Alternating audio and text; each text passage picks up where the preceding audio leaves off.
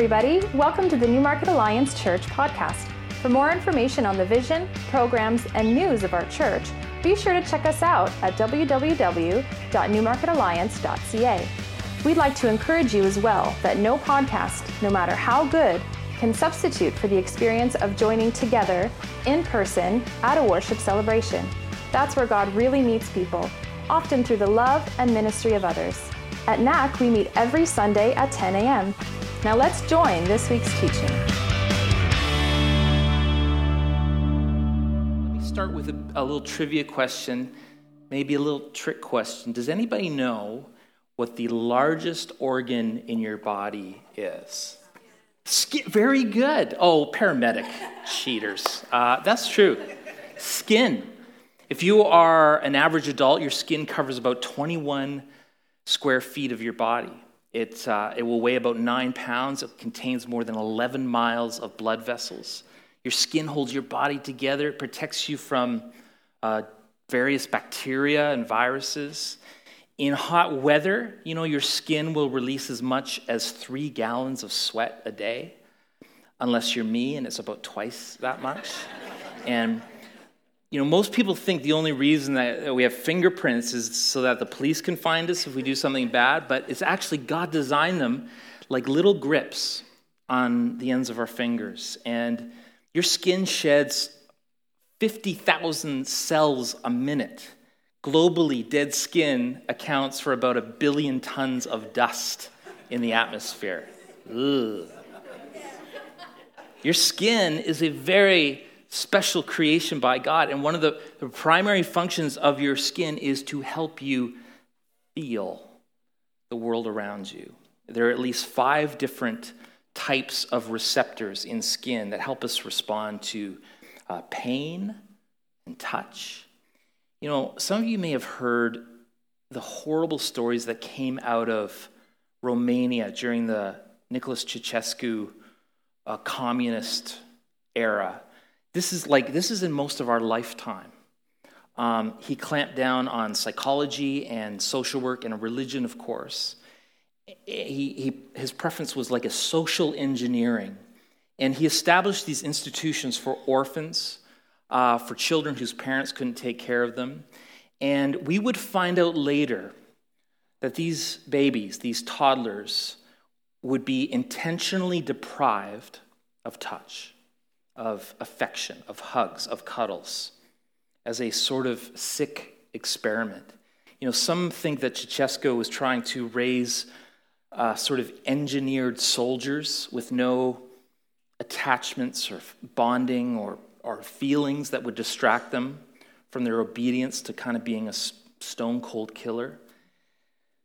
Well, not surprisingly, um, there was an exponential crib rate death, a crib death rate. And, and those who survived were significantly delayed in motor functions and hand eye coordination and speech delay, uh, significant antisocial behavior issues.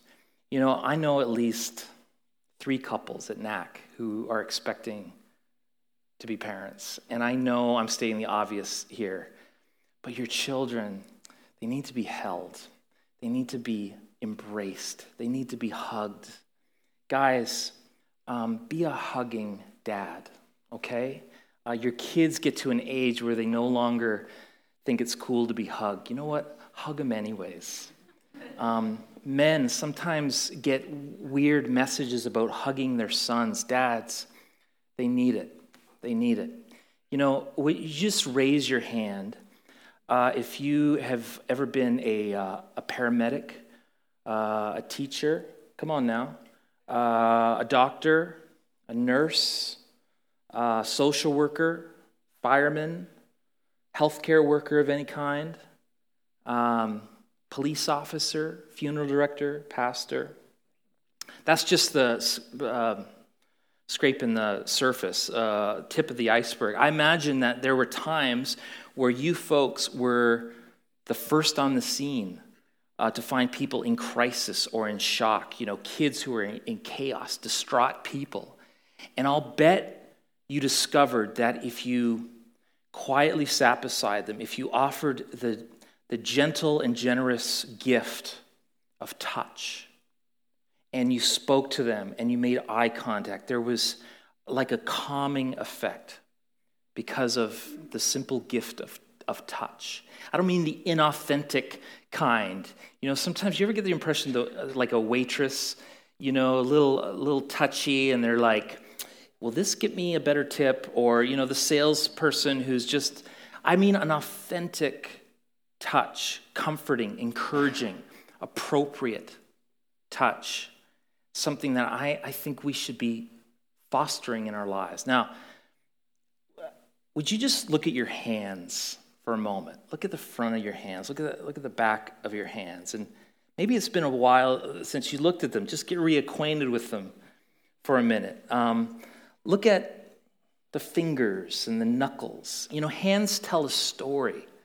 I think of my, my grandpa Ganyu, and he had such distinctive uh, sausage like hands, you know, and they told a story. What if someone were to film a documentary just about your hands, maybe from the POV of your hands, and the film might begin showing an infant's tiny hand and it's wrapped around a mother's finger, and then Maybe it skips ahead to hands holding on to a chair as, it, as a toddler tries to steady itself, or uh, holding a spoon, you know, trying to feed itself for the first time. And, and it wouldn't be that far into the movie before you see a hand showing affection, you know, reaching for daddy's cheek or to, to pet a dog. Um, and then maybe we'd see a little further on in the documentary a hand that exhibits some aggression, grabbing a toy from another kid or pushing a, a baby brother down. Or very early, we learn that the same hand can either help or it can hurt. It can encourage or discourage. It can help someone up or it can push someone down. Uh, were we to show this documentary, chances are you'd be very proud of some moments. You know, maybe the moment you you put a ring on a finger, um, the moment you uh, help doctor a wound, um, times where you folded your hands in prayer, wiped the brow of someone in a hospital bed. I bet you, though, there'd be moments where you weren't so proud, moments where your hands were accusing and um, more taking than giving, maybe violent even. Times they were unbridled and unmanaged, like our tongue can be. Times where our hands contribute to destruction. But you know, you let these hands be submitted to God Himself. And these hands, they become like the hands of, of Jesus. Hands that are surrendered to Him, so that when, when we touch, it's like He is touching. And when we encourage, it's like He's encouraging. We're going to have a prayer team meet after every service, and they may ask if they can lay hands on you. And there's something powerful about that. Why does the Bible say to lay hands? It's, as though it's, as though the very hands of Jesus are being used to minister and to heal. Um, we'll see maybe in this documentary about another pair of hands, nail scarred hands. And in those hands of Jesus, we wouldn't see abuse, we wouldn't see slaps, we wouldn't see greedy clutching. We'd see just one warm and generous occasion after another where the hands of Christ were laid on infants and people were brought to Jesus, parents coming for encouragement, and each one of them were, were touched and were changed. You know, uh, there's a great story of an unclean man. If you have your Bibles, just turn to Luke 5 12 to 15. Here's what it said. And Mike set it up so beautifully. While Jesus was in one of the towns, a man came along who was covered with leprosy. And when he saw Jesus, he fell with his face to the ground and begged him, Lord, if you are willing, you can make me clean. Jesus reached out his hand and touched the man. I am willing, he said. Be clean. And immediately the leprosy left him. And then Jesus ordered him, Don't tell anyone, but go show yourself to the priests and offer the sacrifices that Moses commanded for your cleansing as a testimony to them. Yet the news about him spread all the more so that crowds of people came to hear him and to be healed of their sicknesses. You know, right at the beginning of the story, we're told it's a man who came along who was covered with leprosy. You know, some translations say a man who was full of leprosy. He doesn't just have leprosy, okay? He's full of leprosy. And I don't know if you've had the opportunity to see what that looks like, but it's pretty horrific. So I, am just going to quickly put on some pictures of modern day leprosy. And I just want to warn you, it's a little unsettling. But here's what it looks like if, if it's untreated, those who have leprosy can expect to live only 10 years about. It usually starts with a feeling of, of fatigue and pain in the joints as these scaly spots develop on your skin, and the body becomes covered with lumps and, and filled with pus, and it renders the body just a mass of ulcers and decay. Know, fingers kind of curl and gnarl, blotches of skin uh, begin to discolor and stink. And certain types of leprosy would, um, would numb your nerve endings. It, it, leads to the losses of your whole hands or, or feet. Sometimes your face changes its form to kind of grotesquely uh, different shapes. Growths develop on the vocal cords so that your voice becomes raspy. The body begins to literally decompose. And so there's a, a, a stench associated with you. I mean, can you imagine? No one would want to be around, certainly not touch these people. You know, one of the worst effects, I think, of leprosy is that it deprives the victim of being able to feel what they touch. It attacks the nervous system, it, it compromises the body's ability to actually feel pain. And maybe you're thinking, not feel pain, like that actually sounds pretty good. No, it's not. Philip Yancey, in his work with the late Dr. Paul Brand, he, he wrote extensively about this. He actually called it the gift of pain. And that could be a whole sermon series unto itself. But this is um, your body warning you as a gift that something isn't how it ought to be. Uh, so the leper, you know, might step on a stone or a thorn and injure their foot, totally unaware that there's a problem. And it gets infected, and eventually the injured foot might just fall off. Or the leper might try to wash his face in scalding water, not realizing it, and blind themselves. Or, or reach into some coals and pick up a potato and, and not realize that he's actually been burned. Pain can be a gift. So, Mark and Matthew and Luke all tell the same story of this leper. But with apologies to all three writers, none of them really tell us enough. Um, we don't know his name. We don't know, I mean, we know his disease, but we don't really know his backstory. Um, we are left with questions about how we got to that point. So, today, with the help of the words of, of Max Lucado, uh, an author that you may have heard of, let's just kind of use our God given imagination and hypothesize a bit of what this man was going through. So, just, just put yourself in this man's sandals for a minute. What brought him to this point of desperation that he's crying at the side of the road, uh, Lord, Master, please heal me? And I wonder if his story went something like this For five years, no one touched me, not my wife, not my child, not my friends. They saw me, they spoke to me. I saw concern in their eyes, but I didn't feel their touch. There was no touch, not once. What is common to you, I coveted handshakes, warm embraces, a tap on the shoulder, a kiss on the lips. Ah, oh, such moments were taken from my world. No one touched me, no one even bumped into me. What I would have given to be bumped into, to be caught in a crowd where my shoulder could brush up against another's. But for five years, it has not happened. How could it? I was not even allowed on the street. Even the rabbis kept their distance from me. I was not permitted in my synagogue, not welcome in my own house. I was untouchable. I was a leper, and no one had touched me until today. You know, this is one of the first uh, recorded healings of Jesus. And who does he heal? A leper, one considered untouchable. You heard what leprosy does to your physical body. Imagine what it, the social consequences of that. You know, you may remember the story of the, of the bleeding woman who touched Jesus. And as devastating as that affliction likely was physically, um, you know what would have been obvious to a first century reader of that story? Was how that woman would have been totally cut off from her community. She was not merely unwell, she was, she was what? Unclean, right?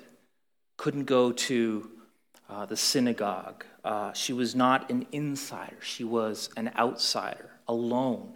Because the Old Testament law would have forbade this bleeding woman from contact. And, and for this contagious man, the law imposed quarantine. They were forbidden to enter the temple, uh, forbidden to have contact with their loved ones, commanded to shout unclean, unclean whenever they were within earshot of people. Sometimes they were banished to a leper colony. They were not to touch or be touched by anyone. To touch a leper was to expose yourself to uncleanliness. And throughout Scripture, the leper is, I think, representative, symbolic of the ultimate outcast.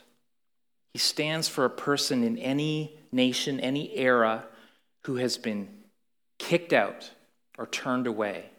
So we see in verse 12, when Jesus, when he saw Jesus, he fell on his face and he begged him, Lord, if you will, you can make me clean. Wait, he doesn't say, Lord, if you will, you can heal me. That's what I'd say. He says, Lord, make me what? Clean. Make me clean. Now, check this out. There's something deeper going on here. We're at the turning point of history where Jesus is making the old new, where the law is becoming summarized really with one word love. And the Messiah has come, and the old has passed away. Behold, I am making all things new. Amen. Because the old way, here's what the old way says it's the unclean that makes the clean unclean. Let me say that again. It's the unclean that makes the clean unclean. You touched a dead body? Well, you're, you were clean before, but now you're unclean. You accidentally had a McRib for lunch? You were clean before, but now you're unclean. You're bleeding, you have a rash, you've got eczema. You're unclean because the unclean thing makes the clean person clean. Are you with me? Now, check this out. Here comes Jesus showing something I think is so beautiful that it's now the clean that makes the unclean clean. You with me? The clean makes the unclean clean. The perfect, sinless, spotless Savior touches the unclean and they become clean. Oh, thank you, Jesus. He touches a broken, sinful, spiteful, prideful punk like yours truly, and he makes me clean, holy in his sight a child of the king. Uh, that's the new way. That, that's the Jesus way. The clean now makes the unclean clean. And maybe that's why this is one of Jesus' first healings, because this man was unclean, because this man was the outcast. He's indicative of the very type of person that Jesus had come to heal, one who who couldn't even hide their brokenness. He couldn't hide his sickness from the crowds. Their sickness actually defined him, right? I wonder how many of you who are suffering long term illness or grief, sometimes you feel if, if you're defined by that, as if that's all you're known for. You know, emblazoned in the memory of every leper, I think would be the day that they discovered the truth about their condition. So, back to our story. One afternoon, I plunged my hands into a basin of water, intending to wash my face. And the water reddened. My finger was bleeding. I didn't even know I was wounded. How did I cut myself? On a knife? Had I slid my hand across the sharp edge of metal? I, I must have, but I hadn't felt anything. It's on your clothes, too, my wife said softly. She was behind me. Before looking at her, I looked down at the crimson spots on my robe. For the longest time, I stood over the basin staring at my hand, and somehow I knew that my life was to be forever altered. Shall I go with you to tell the priest? She said. No, I sighed. I'll go alone. I turned and looked into her moist eyes. Standing next to her was my daughter. What, what could I even say? Well, five years have passed, and no one has touched me since until today. The priest didn't touch me.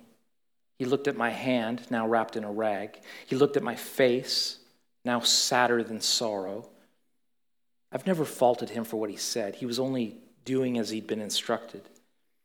He covered his mouth and extended his hand palm forward.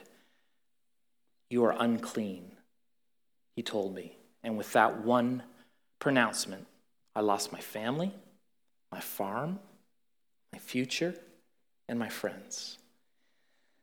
My wife met me at the city gates with a sack of clothing bread, and some coins. She didn't speak. By now, friends had gathered. What I saw in their eyes was a precursor to what I've seen in every eye since fearful pity. As I stepped out, they stepped back. The horror they felt as a result of my disease overtook their concern for my heart. You know, the, the ancient East isn't the only culture that isolates their wounded, right? Now, we may not build colonies or cover our mouths in Newmarket, but we build walls, don't we? We avoid eye contact.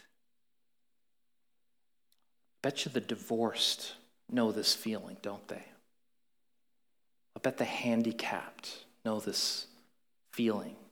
The unemployed have, have felt it um, the less educated. How about the gay community? They felt it. Single moms have felt it. Sometimes we keep our distance from um, depressed people, or we avoid the terminally ill, or we have whole neighborhoods for immigrants, and homes for the elderly, and schools for the mentally challenged, and centers for the addicted, prisons for criminals.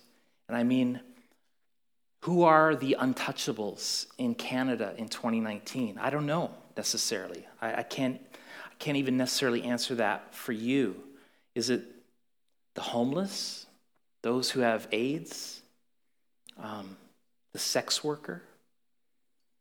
And, and needless to say, we as Canadians don't have a stellar record in our treatment of our Indigenous people. I wonder, I wonder for many of us, that reservation that is only 45 kilometers away might as well be on the other side of the world in terms of how we relate to and reach out to that population. A population, by the way, that is created in the very image of God. I don't necessarily know who the untouchable might be for you. It might, it might be different, but I think it's a question we ought to wrestle with. Only God really knows how many are living quiet, lonely, fearful lives, fearful of another rejection. So they choose not to be touched at all rather than, than risking ever being touched again. Well, the leper story continues. Oh, how I repulse those who saw me. Five years of leprosy left my hands gnarled. The tips of my fingers were missing, as were portions of an ear and my nose. At the sight of, of me, fathers grabbed their children, mothers covered their eyes. People pointed and stared. The rags on my body couldn't hide my sores, nor could the wrap on my face hide the rage in my eyes. I didn't even try to hide it. How many nights had I shaken my crippled fist at the sky? What did I do to deserve this? but there never came a reply. I grew so tired of it all, sleeping in the colony, smelling the stench, so tired of the bell I was required to wear on my, on my neck to warn people of my presence, as if I needed it. One glance, and the announcements began unclean, unclean. Several weeks ago, I dared walk the road to my village. I had no intent of entering. I only wanted to look upon my fields and gaze again upon my home, perhaps see the face of my wife. I didn't see her, but I saw some children playing in the pasture. Their faces were so joyful and their laughter so contagious that for a moment, for just a moment, I was no longer a leper. I was a father. I was a farmer. I was a man. Infused with their happiness, I, I stepped out from behind the tree and I straightened my back and I breathed deeply and, and they saw me. Before I could retreat, they saw me. They screamed and they scattered. One lingered, though, behind the others. One paused and looked in my direction. I, I can't say for sure, but I think she was my daughter. I don't know, but I, I think she was looking for her father. That look is what made me take this step today. Was it reckless? Of course it was risky. But what, what did I have to lose? He calls himself God's son. Either he will hear my complaints and kill me, or accept my demands and heal me. Those were my thoughts. I came to him as a defiant man, moved not by faith, but by desperate anger. It felt like God had wrought this calamity on my body and he would either fix it or end it. But then I saw him. It was when I saw him that I remembered. You must remember, I'm a farmer, not a poet, so I cannot find the words to describe what I saw. All I can say is that the Judean mornings are sometimes so fresh and the sunrise so glorious that to look at them is to forget the heat from the day before and the hurt from times past. When I looked at his face, I saw a Judean morning. Before he spoke, I knew he cared. Somehow, I, I even knew he hated this disease as much or as more than I did. My rage became trust, and my anger became hope. I waited until he was just paces from me, and I stepped out. Master, Master. He stopped and looked in my direction, as did dozens of others. A flood of fear swept across the crowd. People's arms flew in front of their faces. Children ducked behind their parents. Unclean, someone shouted. And I don't blame them. I was a huddled mass of death. But I scarcely heard them. I scarcely saw them. I'd seen this panic a thousand times. His compassion, however, I had never seen before. Everyone stepped back except him. He stepped toward me. Toward me. Five years ago, my wife stepped toward me, and she was the last to do so. Now he did. I didn't move, I just spoke. Lord, you can make me clean if you will. Had he healed me with a word, I, I would have been thrilled. Had he cured me with a prayer, I would have rejoiced. But he wasn't satisfied with just speaking to me. He drew near to me, he touched me. Five years ago, my wife had touched me. No one's touched me since until today. I will, he said. So close that he had to whisper. Now be clean. And in, in an instant, in a moment, I felt warmth where there had been numbness. I felt strength where there had been atrophy. My back straightened, my head lifted. He cupped his hands on my cheeks and drew me so near I could feel the warmth of his breath and see the wetness in his eyes, and he smiled. Don't tell anyone about this. Go and show yourself to the priest. So that's where I'm going. I will show myself to my priest, and I will embrace him. I will show myself to my wife and I will embrace her. I will pick up my daughter. She's older now, but I will pick her up and I will embrace her. I will never forget the one who dared to touch me. He could have healed me with a word, but he wanted to do more than heal me. He wanted to honor me, to validate me, to christen me. Imagine that. Unworthy of the touch of man, yet worthy of the touch of God. You know, we don't, we don't know the full degree of leprosy uh, that this man had. But if the Bible says he was full of leprosy, you know, chances are he had lost several body parts, definitely lips, probably whole limbs. And then he falls to his knees, and Jesus says, I will. I want to make you clean. And bam, you know, nose, limbs. Um, I'm just imagining here, but like, it's just. But before we kind of bury the lead, the real story here is not just that Jesus healed the leper. Maybe the real story here was that Jesus touched the man. Jesus Jesus' touch didn't heal the disease, right? You know, Matthew is very careful to mention in the text that it was the pronouncement, not the touch of Jesus that healed the disease. It came with these words I will be clean. And you know, uh, Jesus could have easily have said that from 20 yards away, 50 yards away, 100 yards away. But could it be that the healing of this man's heart came with the touch of Jesus' hand? And, and you know, Jesus touched many people when he healed them. We, Peter's mother in law was healed when Jesus touched her hand, and he, and he touched eyes of blind men and healed them. He put his fingers in the ear of a deaf man and healed him. He, he touched the lifeless hand of a, a girl on her deathbed and raised her from the dead. Jesus, Jesus touched many people that he healed. He didn't have to. Um, all Jesus had to do was speak the word and people would be healed. In fact, in, in Luke 7, Jesus didn't even need to be in the same town when he healed a little girl at a centurion's house. He just said the word. So, why touch this man? This man who was deformed by such a horrible disease when he, he really didn't have to. Well, in the Mark account of the same story, it adds a little piece here. It says, Filled with compassion, Jesus reached out his hand and touched the man. You know, the English uh, Standard Version, the ESV, says it this way Moved with pity, he touched him. There, there was something this man needed more that perhaps the others didn't. More than just physical healing. He needed, he needed human touch.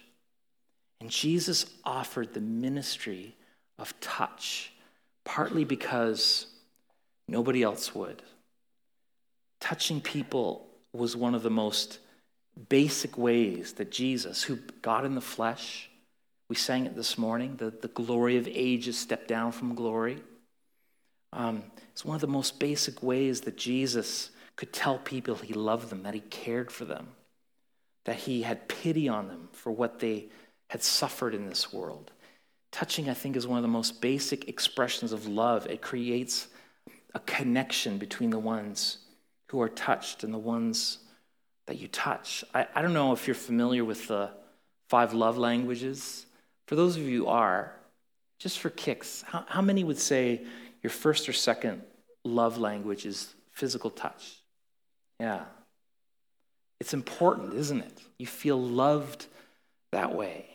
And, and as I say this, um, even as I say the word touch, I'm, I'm angry at what the Lord has created for good as a gift that the devil has taken and skewed and used for evil. You know, this connotation of touch leaves probably many feeling icky. Like, ugh, I don't want to be touched. That sounds inappropriate. You know, we warn our kids, and rightly so, about touching. And, and every touch can end up sounding creepy. There's so many rules for coaches and volunteers and, and teachers. And again, I'm not saying we shouldn't, uh, that's the world we live in, right? But I'm angry that evil has stolen something meant for our good. We used to sing a song in church um, from the Gaithers called He Touched Me. Does anybody remember that song? He touched me. Oh, he touched me. I mean, in 2019, that wouldn't fly so well, I don't think. It's like the millennials would be like, that's ooh, creepy, creepy hymn, Pastor. But in all seriousness, I suspect there are people in this room who have experienced um, a wicked touch, an assault touch, abuse and you don't want to be touched because of what was stolen from you. And yet, you long for authentic, loving, healing touch. We know that there has, there has been this thing that has even happened in the church horrible stories, usually involving the most innocent and most vulnerable, and many, including people in my extended family who have felt the betrayal that comes when a, t- a trusted church leader abuses touch. And I got to say, there will be a judgment for those people one day. Some of you have experienced the hand of a, of a violent touch. None is more hurtful than the kind that comes from someone who was supposed to love you and protect you. But can I ask you this morning not to be unwise, not to be undiscerning, especially in light of the kind of world that we live in, but would you be open? Um, open to the power of a godly touch, of a healing touch. I mean, have you felt have you felt someone reach out and take your hand? Um, a physician, an elderly saint, um, a mentor, a listener, and that healing, that affirmation, that acceptance that comes from a ministering touch. Oh, there's something powerful about it. And when you touch those people who feel untouchable, uh, it's like it's like you're the hands of Jesus himself touching others. I want to invite the band to come back. And I know we've um, I know in our past we've had a few fingers wagged at us. How long has it been since somebody reached out and put a hand on your shoulder and said, I'm going to pray for you and I'm going to encourage you? And when someone, you know, takes the time to, to touch you, it's almost you can sense something traveling through their fingerprints. You know, it's perhaps why when we anoint in the New Testament, when we commission in the New Testament, it's always with the laying on of hands, right? Not that we put any uh, power in mere skin and bones, but it pleases God, I think, when God's people authentically, lovingly, appropriately touch God's people. There's power in a godly touch. And since we are called to imitate the love of Jesus, since we're called to be people of love, if we're going to learn to love like Jesus loved, if Jesus has left the building and we're on mission with him, we need to discern how to wisely, lovingly touch others because Jesus has touched us. That would be that would be such a, a gift to some people that you would ask their permission. Oh man, it sounds like you're going through something rough. Could I just put my hand on your shoulder and could I pray for you right now? Because there'd be something really healing about that. But you can't give something that you haven't been given yourself. You can't model something that you haven't experienced yourself. See, until Jesus touched you, or until, until Jesus touches you, you can't bring that healing to others. And so today you may need a touch from Jesus, a touch of healing, a touch of forgiveness. That's why we offer this, this time after the service in the boardroom. Here's what we're going to sing in just a moment. The one who does the impossible is reaching out to make me whole. Amen. Will you stand with me?